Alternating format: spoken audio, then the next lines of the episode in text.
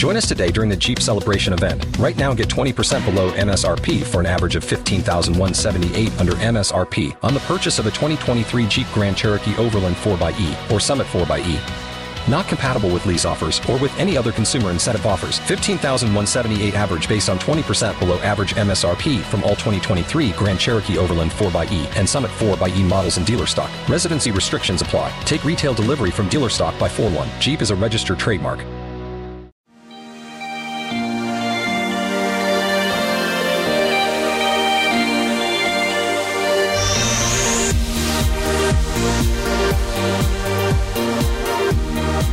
So, welcome back to the Anthony Gordon Show.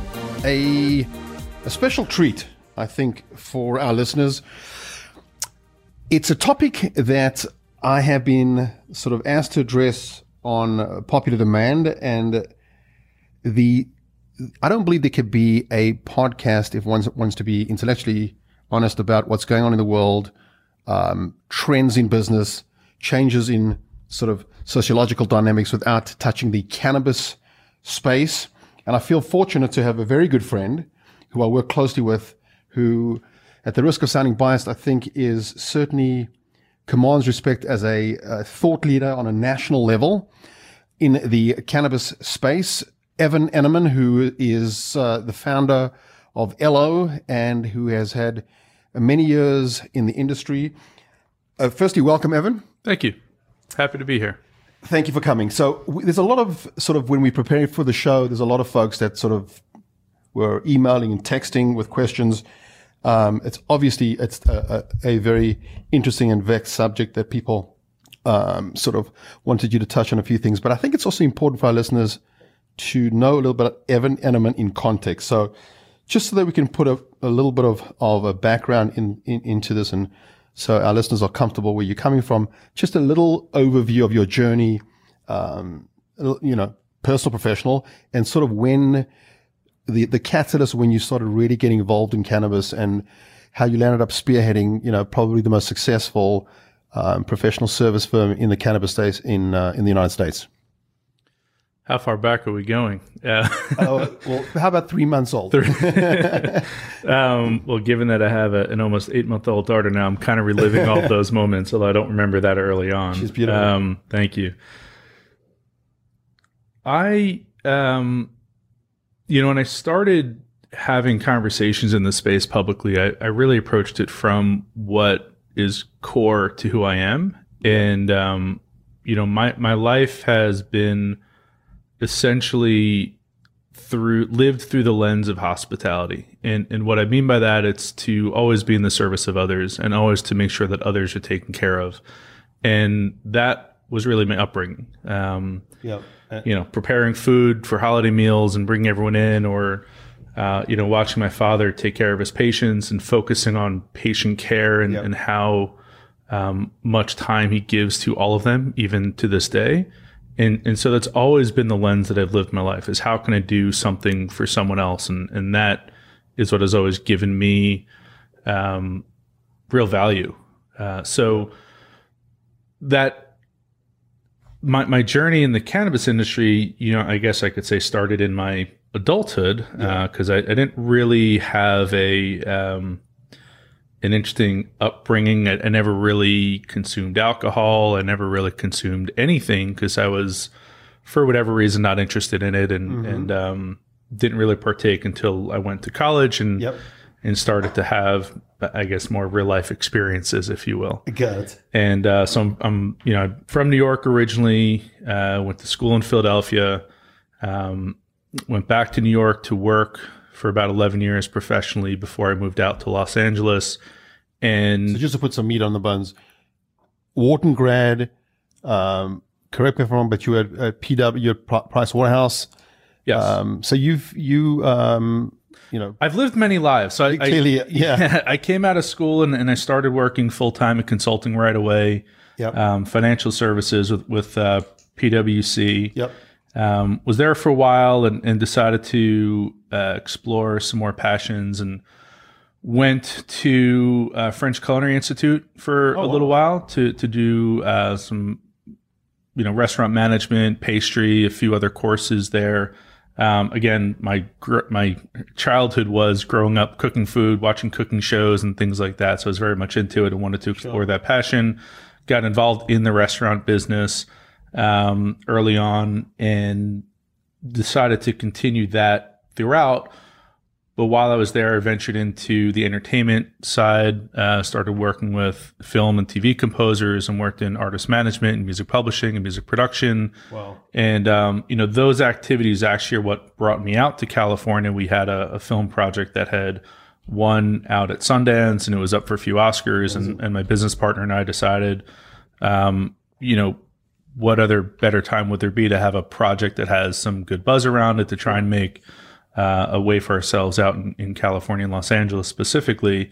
So that that brought me out here, and um, you know, the cultures between New York and LA are very different in a lot of ways, Yep. but very specifically around cannabis, around the conversation, around the plant, around the beneficial uses of it. Um, but what's interesting is of a, a very close friend of mine who who would always joke, um, you know, I'm, I'm typically a very quiet, reserved person. Yep. Um, but if something pushes me far enough, I generally would react in not always the best way. Um, and so he, whenever that would happen, he, he would always kind of joke about it. He'd say, well, you know, Evan didn't take his medicine. Right. And, you know, that infuriated me even more. it was more. just, yeah, that, that just opened it over the edge. That was it. Um, and I, I really didn't understand, and I don't think he understood what he was saying either, other than it, you know, helped me calm down. It helped me, you know, Right. pace things differently. But when I came out to California, I truly understood what that meant because of the culture here was so focused on healing and wellness. And, you know, there, there's questions around, you know, medical versus adult use and is it really medical or not? I mean, we can, you know, it's a very nuanced conversation. You can argue it all you want.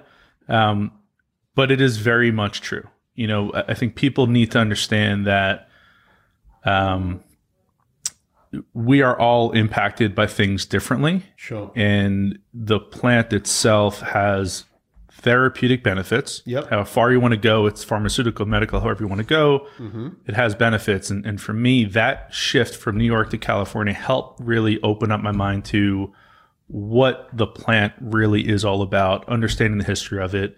And then ultimately, as things started to progress, where was the opportunity for me to be involved? So before before we do that, so for our listeners' sake, if wellness and a more holistic and uh, a um, you know increasing the quality of people's life seems to be more synonymous with the West Coast, the East Coast is what? The East Coast was more. It's a recreational thing. It's a it's an escape. I wouldn't I wouldn't say that it, it that's the West Coast vibe. It's just more open and people Gotcha. talk about it and families consume together. There wasn't a taboo or stigma around it. Whereas on the East Coast, you couldn't even talk about it. Um, if you were caught smoking a joint in high school, you were punished. You lost the car, you did whatever.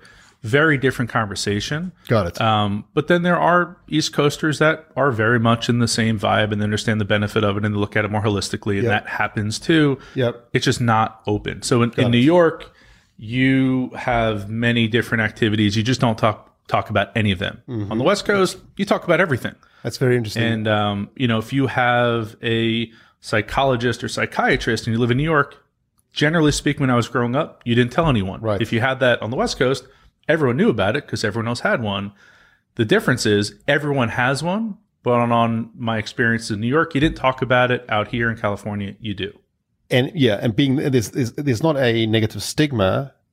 On the contrary, you you're working on on your you know on your health On yourself. yeah, on yourself. Yeah, you're, you're trying, you're looking for self improvement. There are ways to do it. You know, if we were all so perfect, we wouldn't have to, and we'd be able to do that ourselves and have Yep. self reflection. But that's a really difficult thing to do, and it's helpful to get perspective from others. And that's really all that is. You're just getting perspective from others, and whether it's a true medical need or um, you know, just something that you need to bounce ideas off of someone. It just it's always helpful. Sure. And um, there is less stigma on the West Coast around those types of conversations than there was agree. for me growing up. So the fact that there was less of a stigma, people are more open. That so that that, that it sounds like that was more of a catalyst for you um, to get a little more deeper into the the cannabis space and explore it more seriously. Absolutely. Yeah. I mean, it was more, I think it was a function of opportunity and timing Yep. more so than anything else. It wasn't something I came out here to pursue. Um, it was certainly part of my life, but became much more part of my life out Yeah. here in a more meaningful way. I understood it better. I, I used it to my benefit better, Mm-hmm. and, and I still do. Okay. Um, on the East Coast, it was more of a relief. It was a Yeah. release of tension, stress, anxiety, with Yeah. all the things that come with living in New York City sure. Um, and everything else. And, and although it has that here, it, it's to me, I consume very differently for different reasons. Got it. So that's a good, I think, a good point to segue to one of the one of the themes, one of the areas that a lot of folks sort of asked me to run by you. And I'm being oversimplistic, but it seems to be that there's a notion that part of the plant is clearly medicinal, is accretive to people's mental, emotional, spiritual health. And in the same breath, the same folks that were saying they see that, um, there seems to be you know, clearly anecdotal, but there's a growth of empirical research that's showing that that is uh, accretive to people. In the same breath, they are they they concerned that you know their kids are in college and and elsewhere who, where it's you know becoming more open, and they're concerned, frankly, and the points that they shared with me to bounce off you is the notion of the long term effects and and is is it you know is it going to be a precursor to being a demotivator for their kids. Um, and B, I think the they don't know, but there, there seems to be correct or not the notion that could it be a, a gateway drug to, uh, you know, to things that are could clearly be deleterious to a person's well-being. Yeah, that that's a very nuanced conversation. Um, so I'll, I'll kind of work backwards. It, it is um, a gateway plant to health and wellness Okay. and, and personal well being. Yep. It is not a gateway to anything else that may be um, harder, more damaging, or anything else. Um, I think that's been proven time and time again, anecdotally and Yep. through evidence that it is not that. What causes that typically is in markets where cannabis is illegal, you're consuming it by acquiring it and gaining access through illicit drug Right. dealers who also have other products. Um, so that's generally your access point. Uh, you know why people consume. That's there's a myriad of reasons Sure, why. sure. Um, the underlying cause of someone's pain, anxiety, or desire to use something or have an addiction has nothing to do with the substance itself. Um, you know, I know there have been studies that show that it has some addictive uh, traits because there are some withdrawal symptoms. Yep. Um, that's the same for a lot of things. For sure. Same for caffeine, same Yeah. for sugar, same for most things that we consume every single day Yeah. that we're told are safe to consume. Um, so, so I think that's a little bit of a misnomer, and I don't think it's accurate. And again, it's very personal, uh, Yeah. more so than a, a generalization. Okay. On the the basis of it being a demotivator, um, I- don't think the the consumption of cannabis at all in and of itself is a demotivator. In fact, I use it to motivate me many times in many ways I've for different well. reasons, whether it's for creative purposes, for focus, for stress relief, to be able to do something else I'm looking to do. Sure. Um, I think what what happens is people have other underlying causes uh, of being more lethargic or not wanting to take action or not doing certain things that people then say are demotivators. But we're not looking at the root cause. We're not trying to address the root cause. So I think the benefit is if we approach and accept cannabis as something that allows us to communicate more effectively, more openly, we can start to have those conversations to understand what exactly is causing someone pain, suffering, Yep. whatever issues they have that they're not willing to communicate. And then ultimately, um, you know, keep within and, and that affects their livelihood, whether it's in personal relationships, professional relationships, so on and so forth. But that's not in and of itself because of Very the interesting plant. observation. So I had a guest, I think, uh, yesterday, and we're talking about the difference between the symptom and the proverbial disease. It's symptomatic of a deeper, it seems to be people are more stressed. There seems to be an inverse correlation between the proliferation of technology and people anxiety and stress that sort of always feel tuned on. They're reactive instead of proactive. So I had, I, went, I think you, you know, I went to this this course at Harvard Business School, uh, and ended up sitting next to to Kevin Love, who's a high profile, you know, all star, who I think did an incredibly courageous thing, and I told him as much in speaking out about his own personal journey and his his struggle with anxiety and depression. Mm-hmm. And used his platform and public profile to educate people on, on, on mental health and did it. Do you think because um, and again, this could be over o- oversimplistic, but it seems that because cannabis has an impact on on people um, where they are certain inhibitions, um, you know, they feel that certain inhibitions, the curtain sort of drops so that they can be more, express their vulnerability more, express their emotions more. That paradoxically, it could be, um, it could be a way to treat you know, part of the problem, and that is people are, there's many people, we live in a, in, a, in a society, certainly the city, Los Angeles, you know, there's pretension, this facade, everything's okay, and this image, and maybe it's sort of causes people to be more real and have more raw emotions, which I think is a lot healthier. It absolutely helps you tap into that. Um, you know, how comfortable people are to then open up and actually communicate is, is again a function of who they are as a person and the people they're around and and whether or not they feel comfortable. But it certainly it, it gives the ability for us to start to address those symptoms, if you will. Um, it won't change the cause of stress, but it might help alleviate stress. And I think the one thing that's important to figure out is, you know, at those point in times, you're realizing that you're becoming too stressed, you have anxiety around something, and whether you're going to consume to try and address it or not, to step right. back and say, what is actually causing that? And your point about technology is exactly, you know, a great point.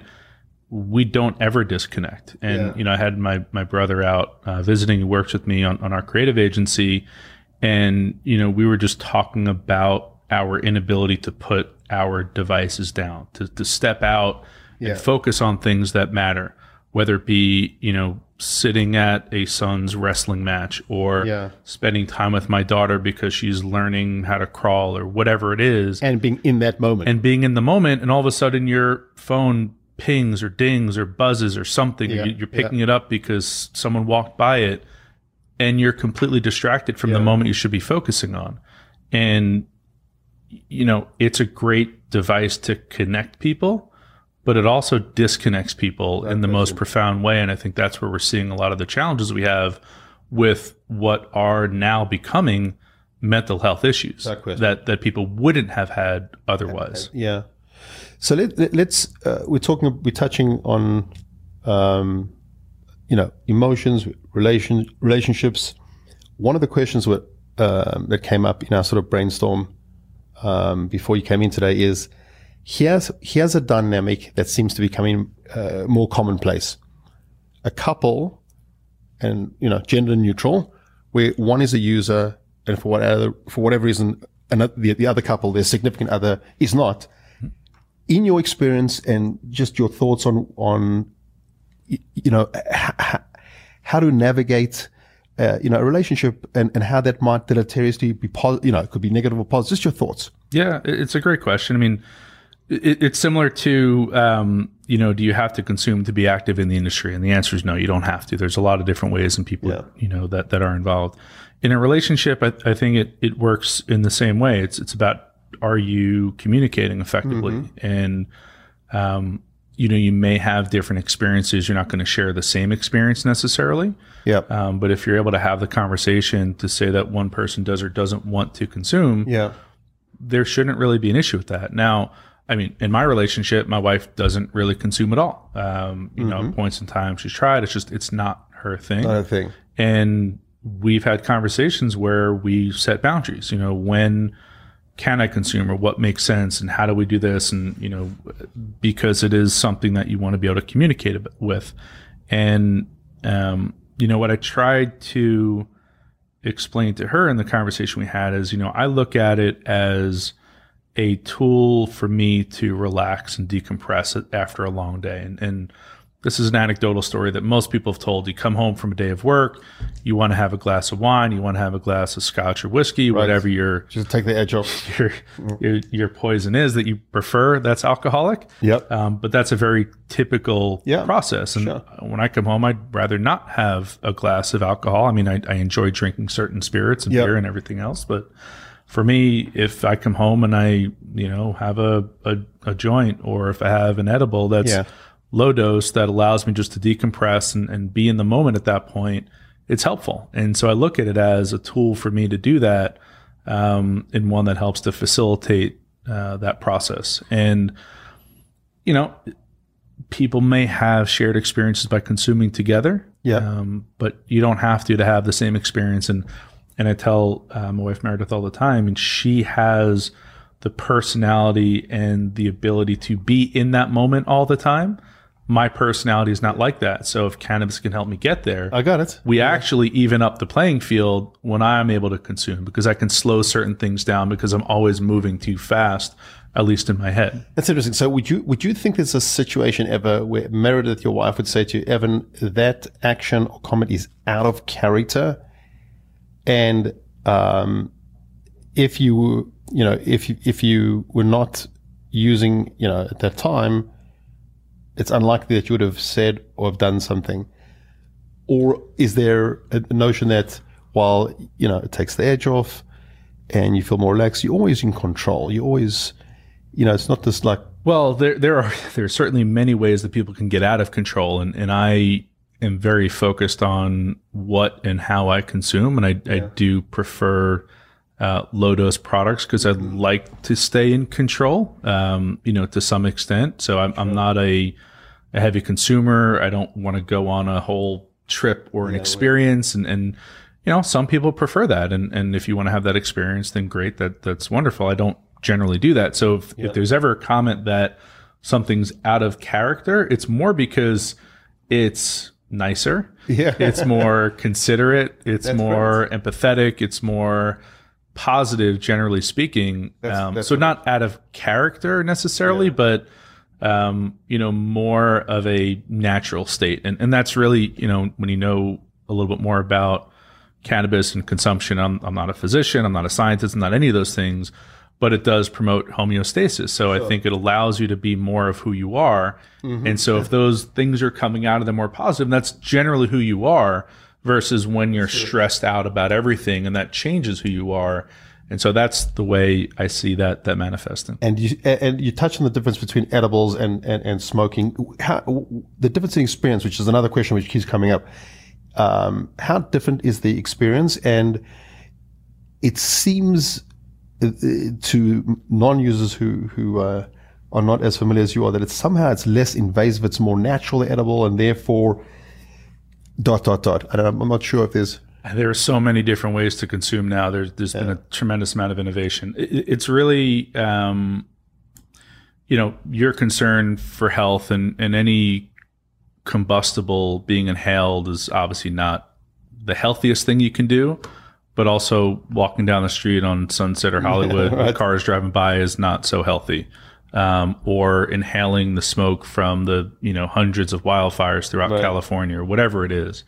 Um, so it's just it's a different experience for some. It's a different preference. It's a control factor as well. Uh, edibles are, um, you know, when well regulated, are typically dosed properly, and you can understand what the experience is going to be. It's generally a longer experience, Okay. um, you know, a deeper experience depending on how much you're consuming. Whereas if you're um, and again, with edibles, there's differences. There's beverages, or there's actual food products. There's sublingual strips. There's there's just um, many different ways. But when you're you're smoking flower in, in whatever form through a water pipe or you know a, a, a joint or anything, Yep. or uh, you know using even um, extracts and, and Yeah. something like that, it's a uh, quicker onset and a shorter duration got it. and and even then there's differences depending on what type of flower and profile that it has the the effect that it will have and and the length of that effect it would have. So that's more of a personal preference more so than anything else. So let's switch gears uh, for, for, for a second and talk a little bit about sort of the, the other role that you play, and that is from a business perspective, you are you have a lot of folks that are already reporting into you. It's a um, you know you created a um, a reput- a firm that has a reputation that precedes that precedes it in the in the cannabis space. Can you give our listeners a sense of what your of a panoramic view of what you think is going on in the from a business perspective, the trends, and if you don't mind, if you could touch on making it differentiate a differentiation between the between CBD, hemp, and THC as well. Yeah, there, there's a lot in that question. Um, you know, broadly speaking, the, uh, the the cannabis industry is going through a really interesting cycle right now. So we've had legal um, medicinal use or compassionate care in California since 1996. So it's been quite some time. Right. Um, I think Oregon might have passed a law prior to that, but um, it, it, hasn't been legal for adult use um, prior to 2014. So uh, Colorado and Washington uh, legalized in 2012, implemented in 2014. So we have about five years now of this cycle, and, okay. and what we've seen is, um, you know, about a, a, 25 to 35 percent annual um, cumulative annual growth rate over that period of time. Sometimes higher, sometimes lower, wow. depending on where you are. So on the macro trend, um, really interesting marketplace, tremendous opportunity a lot of that's because there was uh, such a high demand and, and sure. uh, consumption already. So right, rather than creating a market, we're just formalizing and legalizing and standardizing a market, uh, which is already there. And, right, and obviously, there's going to be new consumers and new opportunities, et cetera. But right now, it's it's, it's going through that. And, and what happened is there was a lot of money that came into the space very quickly. Yep. Um, primarily in Canada and then into the U.S. And people got way out ahead of themselves. Um, they scaled very quickly, which yep. required a lot of capital expenditures yep. because you're state by state, and so you have to build out infrastructure. Um, generally speaking, that's not how uh, companies would operate. Right. Um, but at the end of the day, it's um, it's a, a, tremendous growth market, and it will be for some time. And that is both on the the cannabis THC side as well as on the hemp and hemp derived CBD or other cannabinoid side, which um, has a different legal yep. framework, both domestically and internationally. So cannabis still remains a Schedule One controlled substance. Yep. Um, hemp, uh, given the passage of the Farm Bill in the U.S. last year, is now not. Uh, it is an agricultural crop that can be grown. It is legal. Yep. We're still waiting for final rules from the USDA, although they did give uh, some guidance on what you can do and in, in, in, from an agricultural standpoint to grow, process, transport, et cetera. Yep. But the FDA, who will govern the you know food and beverage and other consumables, has yet to decide on their final rules. So there's still ambiguity and some gray area within the hemp side. Cannabis is very clear. Um, states have legalized. The federal government has not. So there is a little bit of a distance between the two. Yep. Um, which creates a lot of the opportunity. yeah, the well. impasse between the feds and the state. Absolutely, and, and so people can look to get involved in a professional sense now and know that if they're hopefully looking long term, this is an industry that they can grow with. It's an industry that they can help to create uh, trust and transparency, which is what I've been building now for the last five years and getting into yep. the space. Is I am very supportive of the cultivation, production, and consumption of both cannabis and hemp, and, and not just in a food and beverage or medical sense, but also in a uh, industrial sense, whether it's for ethanol or hemp or food or whatever that may end up being. Um, there's a tremendous amount of use cases for both cannabis and, and hemp. Um, not much of a distinction between the two, other than right. THC content. So that's uh, that confuses people. But but um, it's really an exciting time. We've seen some of the public market valuations come back a little bit. Yeah. So a lot of people look at that and say, "Oh, what's happening? Was it a bubble? Is it, you know, what happened?" It's just people had valuations that were a little bit beyond where they should have been. So it's dropping to the norm, or it, it's or dropping to market. a more normalized, okay. efficient market where valuation should be where you see them as compared to other industries. Yep. Um, which actually is most likely lower than where it should be because it is a growth sector. Right. And, and right. the challenge is you still need to be able to execute. And a lot of people have not been able to do that. The management teams, the operations have not lived up to what they sold right, so, investors. And that's why we're seeing a pullback primarily. And CBD is, so you spoke about hemp THC. It seems that CBD seems to have more of a mainstream acceptance. When you know, literally, uh, it's an OTC product in, in cosmetics, etc. Mm-hmm.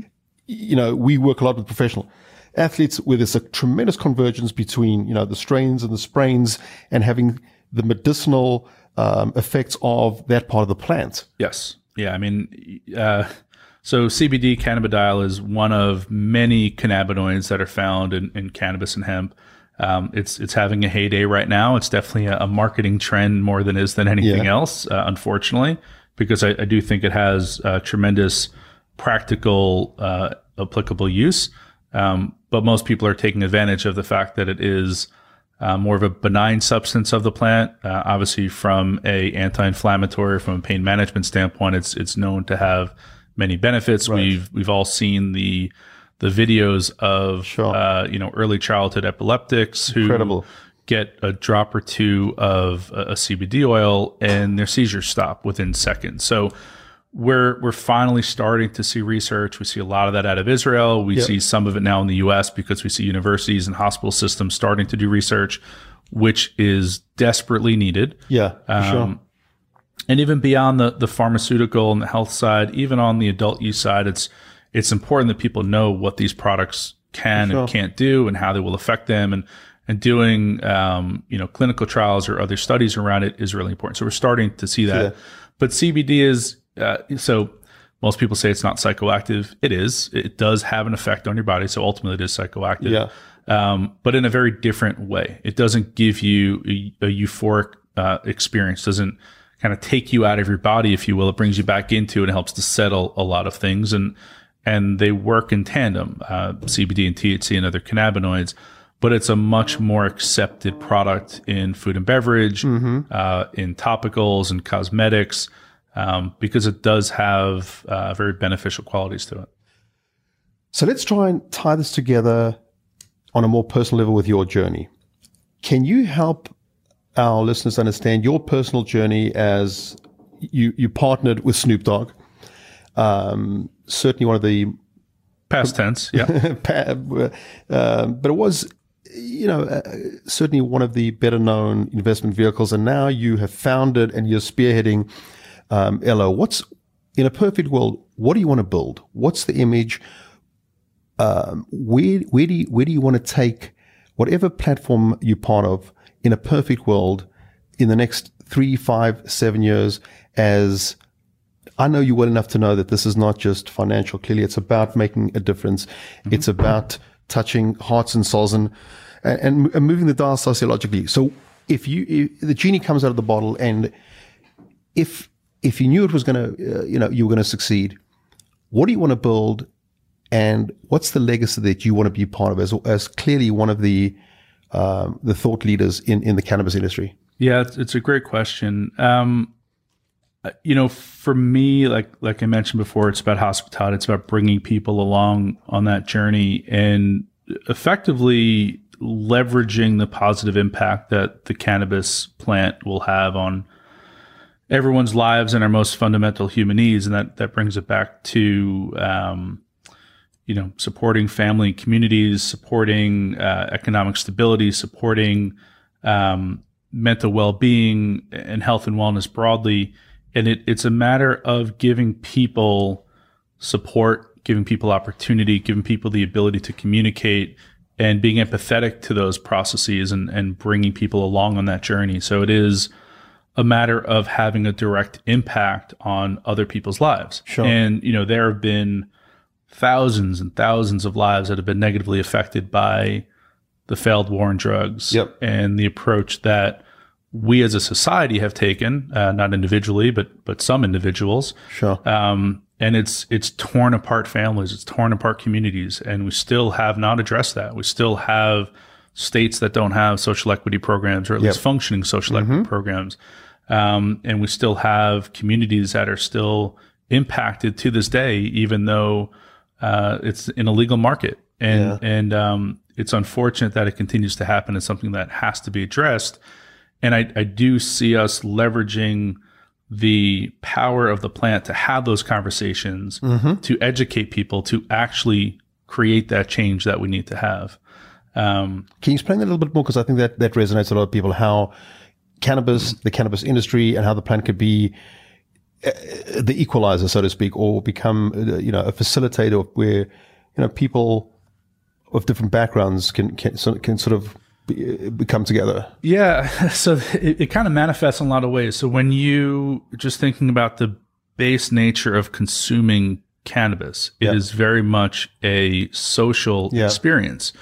You pass what you're consuming to someone else. That's interesting, You yeah. are sharing that experience with someone else. You're opening up a dialogue, whether it's verbal or nonverbal, you're opening that up. And so you can start to create pathways to conversations that hopefully can get people on an equal playing field and saying, all right, what what do we have in common? Yeah, And and now more than ever in this country and probably around the world, that that would be a great conversation to have.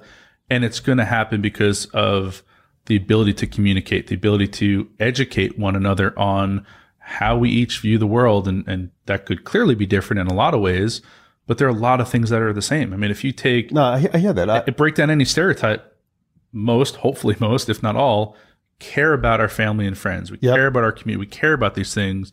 So whether we live on one side of a track or another side, and maybe we hate each other because we're on different sides of the tracks, but we both care about all the same things. And so there's these base fundamental needs that we all are equal on, yet we can't have those conversations. And I think cannabis can allow us to start to have those conversations. I'm smiling because I'm I'm I'm just in my mind's eye. I'm thinking. I hail from South Africa. South Africa just became the rugby champions. It was something. Congratulations. it was all my doing, obviously. it was, clearly. It was such a beautiful thing to see people Well, they had the first black. and Uh, an amazing guy. Yeah. And an amazing guy who literally didn't have the ability to put a morsel of bread on his table. Yeah. He became and that and being the captain of that team is probably one of the highest honors you can have in South Africa. in South Africa. That, that's Tom Brady, the quarterback of the. And seeing people, are, you know, black, white, different colors and creeds, you know, sport brought everything together and transcended and how people focus on the common denominator. I think that that's a little bit of what I'm hearing you saying. Absolutely, a lot of similarities. Yeah. That, that's terrific. Let's wrap uh, wrap up with, with the following, which is I try and share and, and ask all of our, our guests if you could meet anyone, Evan, in your life, spend five minutes with them, who would that person be and why? It's a hard question. Um, so, if I'm taking someone that that is not part of my direct life, but that I would love to have the opportunity to um, experience his energy, his compassion, his fight, his will.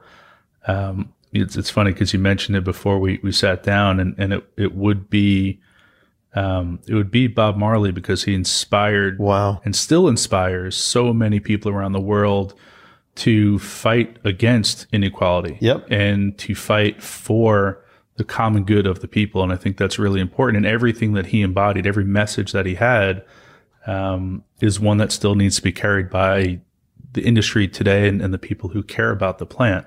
So, you know, he, he would be, and it's funny because I used to, um, I used to study in high school, I didn't do that quite often. I I would only study while listening to music, and it was always Bob Marley because it always got me into whatever frame of mind I needed to. Um, so I, I spent a lot of time, um, sort of in my formative years, listening to him, and it would be great to understand. I mean, just his view on the world uh, and everything that he he believed in. Um, I would say on a personal level, because I never really had the chance. I was too young.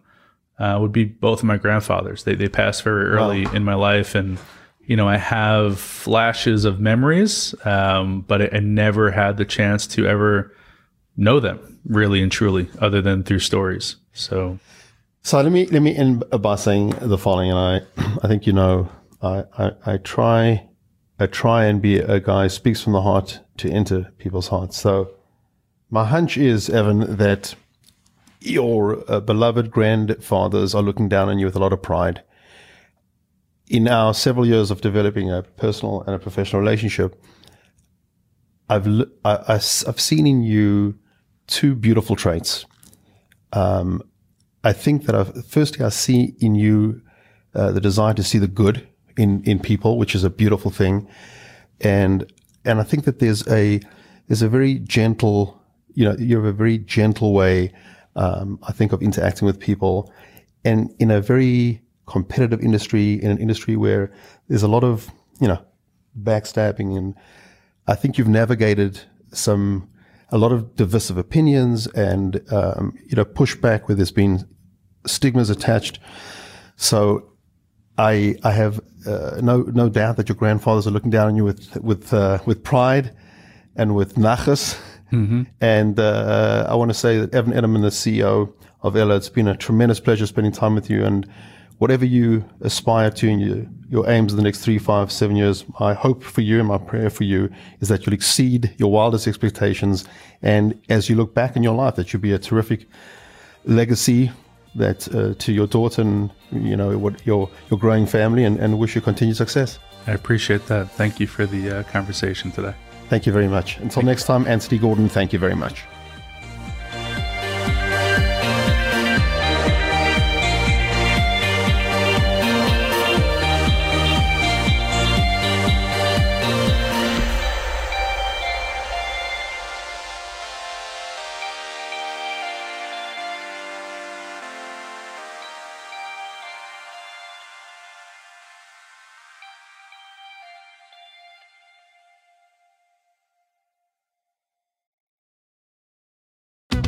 Us today during the Jeep Celebration event. Right now, get 20% below MSRP for an average of 15178 under MSRP on the purchase of a 2023 Jeep Grand Cherokee Overland 4xE or Summit 4xE. Not compatible with lease offers or with any other consumer incentive offers. 15,178 average based on 20% below average MSRP from all 2023 Grand Cherokee Overland 4xE and Summit 4xE models in dealer stock. Residency restrictions apply. Take retail delivery from dealer stock by 4 1. Jeep is a registered trademark.